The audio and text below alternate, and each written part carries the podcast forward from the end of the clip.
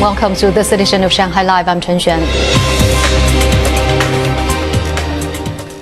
Vice Premier Liu He and State Councillor Wang Yong, along with other officials, set off for Wuzhou, Guangxi Zhuang Autonomous Region last night to guide the rescue efforts and the investigation into the cause of the crash that took place yesterday afternoon. Aircraft debris has been found in Tengxian County. All-out recovery operations are underway, but none of the people on board have been found so far. Zhang Hong brings us the details.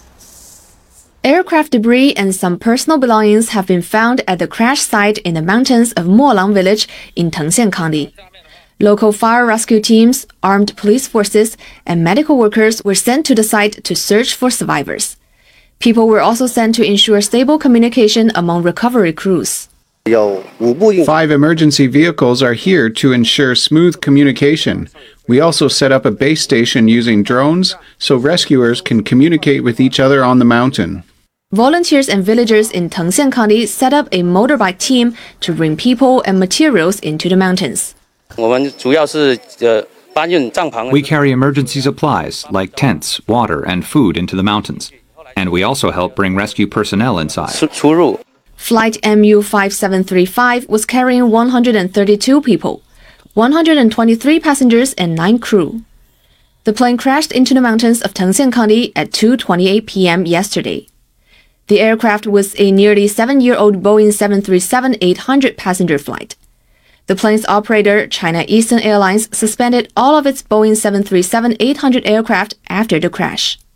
Boeing China said it is in contact with the U.S. National Transportation Safety Board, and technical experts are prepared to assist with the investigation led by the Civil Aviation Administration of China.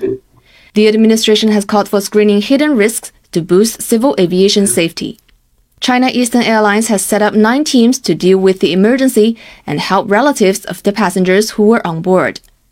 A temporary waiting area was set up for relatives and friends of the passengers at Guangzhou Baiyun International Airport, where the flight was expected to land. Zhang Hong, Shanghai Live. Factories in Shanghai are struggling to keep their assembly lines running, while online companies are also trying to stay afloat as rolling lockdowns make it difficult to know how many employees can make it to work on a daily basis. Now, Sun Siqi takes a look at their strategies to stay alive. Out in suburban Lingang, SAS's two assembly lines are running at full capacity. Production is based on orders. Here's one of the orders.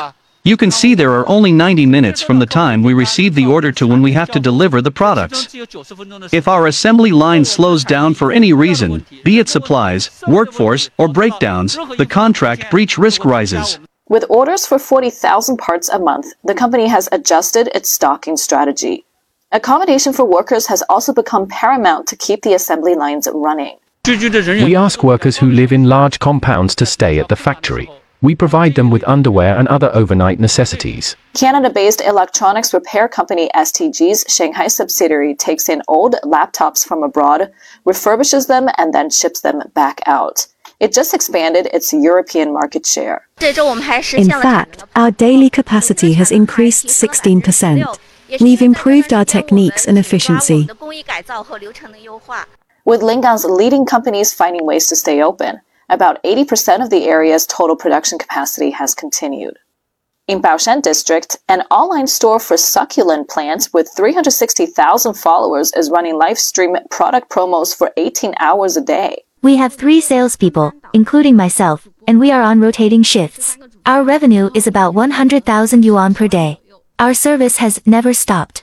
The firm was inspired by booming sales in the online agriculture sector in 2020. It hired about 50 villagers to care for the plants. People who purchase the plant but can't have it delivered due to a lockdown can ask the business to care for the plant until it can be sent. The company is expected to generate about 40 million yuan in sales this year. The U.S. Federal Reserve Chairman Jerome Powell said Monday that the Fed is prepared to raise its benchmark short term interest rate faster than expected to contain inflation.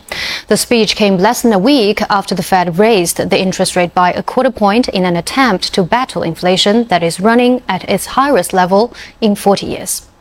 Powell attributed much of the inflation pressures to the COVID 19 pandemic. He said interest rate hikes would continue until inflation is under control and central bankers would be open to raising rates by a comparatively aggressive half point at multiple Fed meetings.